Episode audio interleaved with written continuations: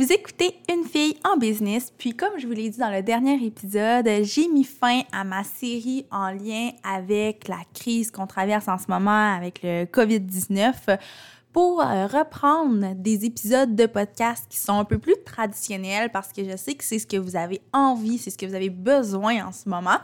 Donc aujourd'hui, euh, je reviens au programme plus traditionnel avec un épisode qui se veut euh, je sais pas comment dire, peut-être vulnérable. En fait, je vous partage une réflexion que j'ai eue dernièrement qui peut être très, très intéressante pour plusieurs d'entre vous qui aspirent à avoir une grande visibilité, une très grande communauté ou quoi que ce soit. Je suis certaine que ça va vous allumer une petite lumière puis que vous allez apprécier l'épisode d'aujourd'hui. Vous écoutez le podcast Une fille en business, le podcast où l'entrepreneur passe toujours avant l'entreprise. Je suis Mélissa Lévesque, experte en marketing de contenu et en branding personnel. J'anime le podcast Une fille en business pour discuter de business, de marketing, de style de vie et de développement personnel avec des femmes de tête et de cœur. Mon but, c'est simplement de vous aider à vous réaliser à travers vos différents projets personnels et professionnels. Ensemble, on va travailler pour devenir les femmes de cœur qu'on a toujours voulu être. Comme je vous ai dit en intro, aujourd'hui, j'ai envie d'y aller d'un épisode un peu plus personnel, un peu plus vulnérable même, parce que les dernières semaines sont évidemment venues avec leur lot de réflexion. Puis, il y a une très grande et belle réflexion qui, qui est comme surgie à travers tout ça. Puis oui, c'est quelque chose de personnel, c'est par rapport à moi, sauf que je sais que ça va être très intéressant pour beaucoup d'entre vous. Euh, comme je l'ai dit en intro, des gens qui aspirent à avoir une grande visibilité, à être vraiment la référence dans leur domaine. Puis la façon de vous partager ma réflexion, je pense que c'est vraiment de vous raconter d'où est venue cette réflexion-là. Donc, je vais vous raconter la petite histoire derrière l'épisode de podcast d'aujourd'hui. Dans le fond, quand j'ai commencé à travailler en ligne, il y a de cela quelques temps déjà, 3-4 ans, ben, j'ai développé une présence qui était vraiment forte, mais qui était même très, très intense. Donc, j'étais super active sur les médias sociaux. J'étais partout, tout le temps. Puis mon nom circulait aussi vraiment beaucoup en ligne. Et là, depuis environ un an, on dirait que cette espèce de gros engouement-là autour de moi, ça s'est vraiment, vraiment atténué. Puis dans la dernière année, je ne l'ai pas nommé, mais je me questionnais énormément par rapport à ça. Je me demandais si c'était que j'avais été la saveur du moment à cette époque-là, puis que maintenant, ben, c'était derrière moi. Est-ce que j'avais perdu toute la visibilité puis la notoriété que j'avais établie? Qu'est-ce qui se passait? Donc, avec la crise du COVID puis toutes les réflexions que ça a entraîné, ben là, je me suis permis de plonger vraiment deep down dans cette réflexion-là pour en avoir le cœur net une bonne fois pour toutes, pour que vraiment euh, je puisse réagir en fait à la situation parce que ça fait un an que je me questionne par rapport à ça, mais comme je n'ai pas les réponses, ben c'est difficile de poser les gestes qui vont répondre à cette problématique-là.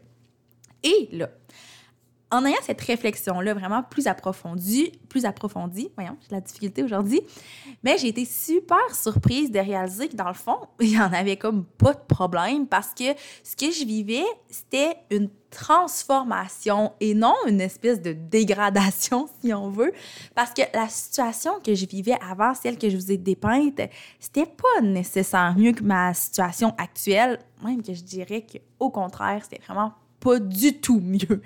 Donc, ça m'a fait comprendre que maintenant, que ma présence en ligne est comme plus douce, plus intuitive, plus intentionnelle, ben ma business est vraiment en meilleure santé, puis j'ai pas moins de travail qu'avant. Au contraire, j'en ai même plus. Puis où je voyais le problème, c'est vraiment au, dû à ma communauté, au fait que, par exemple, dans les femmes de tête, avant, quand on parlait de création de contenu, quand on parlait de marketing, quand on parlait de web, euh, mon nom ressortait à 100 euh, ben, pas, qu'il y avait que mon nom, mais dans le sens que c'était sûr que mon nom allait sortir dans, une de ces dans un de ces questionnements-là, alors que maintenant, c'est plus vraiment le cas.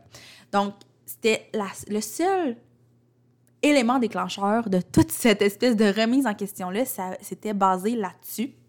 Puis là, cette réflexion-là m'a fait réaliser que oui, peut-être que mon nom sort moins souvent, mais en même temps, sur les femmes de tête, on est rendu à 30 000 membres. Donc, c'est normal que ce soit pas tout le monde qui me connaisse. C'est tout à fait normal aussi qu'il y ait d'autres experts euh, qui, euh, qui ressortent en premier. Puis c'est correct.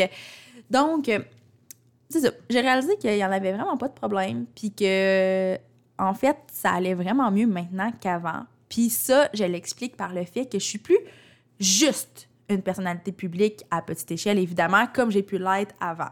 Donc là, je mets le juste en gros guillemets parce que je dis pas que c'est mauvais d'être uniquement une personnalité publique, mais pour moi, c'est important, puis ça, c'est quelque chose que je réalise maintenant, mais d'être Mélissa Lévesque en étant un mélange d'humain de cœur, si on veut, puis d'expertise. Et ça, maintenant, ça transparaît vraiment dans tout ce que je fais. Donc oui, mon nom est plus sur tous les lèvres. Euh, je sais que les gens qui parlent de moi maintenant le font avec un impact qui est encore plus grand. Et ça, j'en avais pas pris conscience. Puis mon Dieu, que je me sens tellement égoïste de ne pas avoir réalisé ça. Mais les gens qui parlent de moi à ce jour, ils le font avec leur cœur, ils le font par expérience, que ce soit parce qu'ils ont travaillé avec moi ou tout simplement parce qu'ils ont consommé beaucoup de mon contenu puis qu'ils connaissent, euh, ils connaissent ma vibe, ils connaissent mon expertise. Puis ça vient vraiment du fait que maintenant, pour vrai, de vrai, de vrai, de vrai, j'ai mise vraiment sur la qualité plutôt que la quantité. Puis ça fait des années que c'est quelque chose qui est important pour moi. Ça fait des années que je répète à mes clients de miser sur la qualité et non sur la quantité.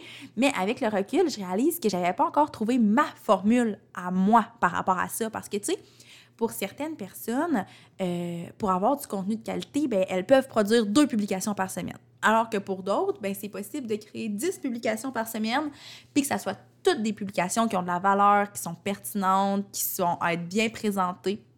Donc, là, maintenant que j'ai trouvé ma formule à moi, nécessairement ma présence en ligne me ressemble beaucoup plus et c'est ce qui fait que j'ai une présence marketing, si on veut, qui est plus douce, mais qui m'amène des meilleurs résultats. Donc, tu si on fait une espèce de, de, survol, là, en ce moment, je suis très active sur le web. Mais je suis moins comme all over the place comme je l'étais avant. Donc oui, j'alimente encore plusieurs plateformes dans différents objectifs, différentes optiques, mais je le fais de façon super intentionnelle, puis je pourrais dire que c'est exactement ça qui trace la ligne entre le avant puis le maintenant. Là, je vais vous avouer que maintenant que j'ai compris ça, je suis vraiment en paix avec le fait que je suis plus sur toutes les lèvres, euh, que je ne suis peut-être plus la saveur du jour, entre guillemets, parce que je produis du contenu de meilleure qualité, mais aussi j'ai des mandats puis des clients qui sont mille fois plus alignés. Puis ça, pour moi, ça a énormément de valeur.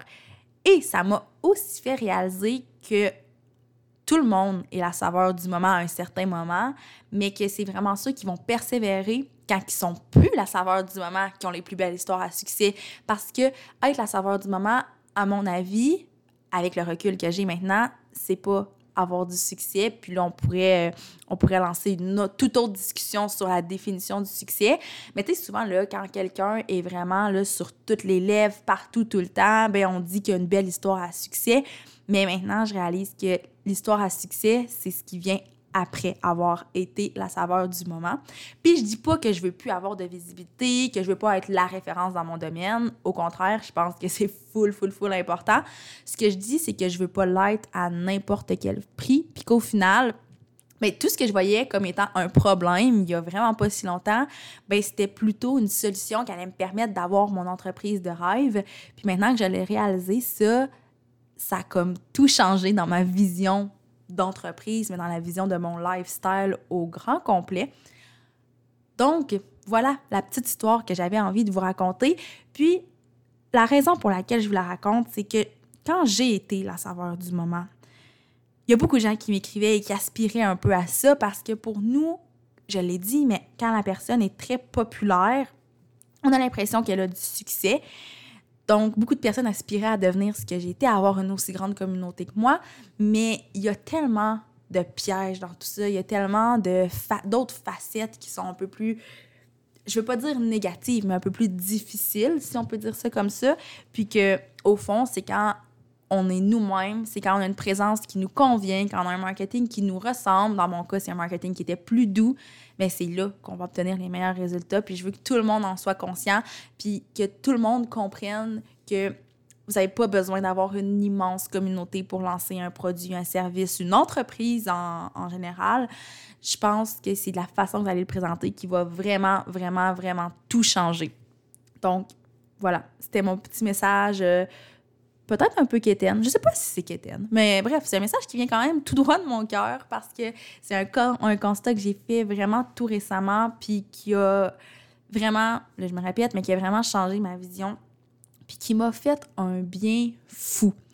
Donc, sur ce, moi, je vais pas vous retenir plus longtemps que ça et je vous dis à la semaine prochaine pour un autre épisode de podcast.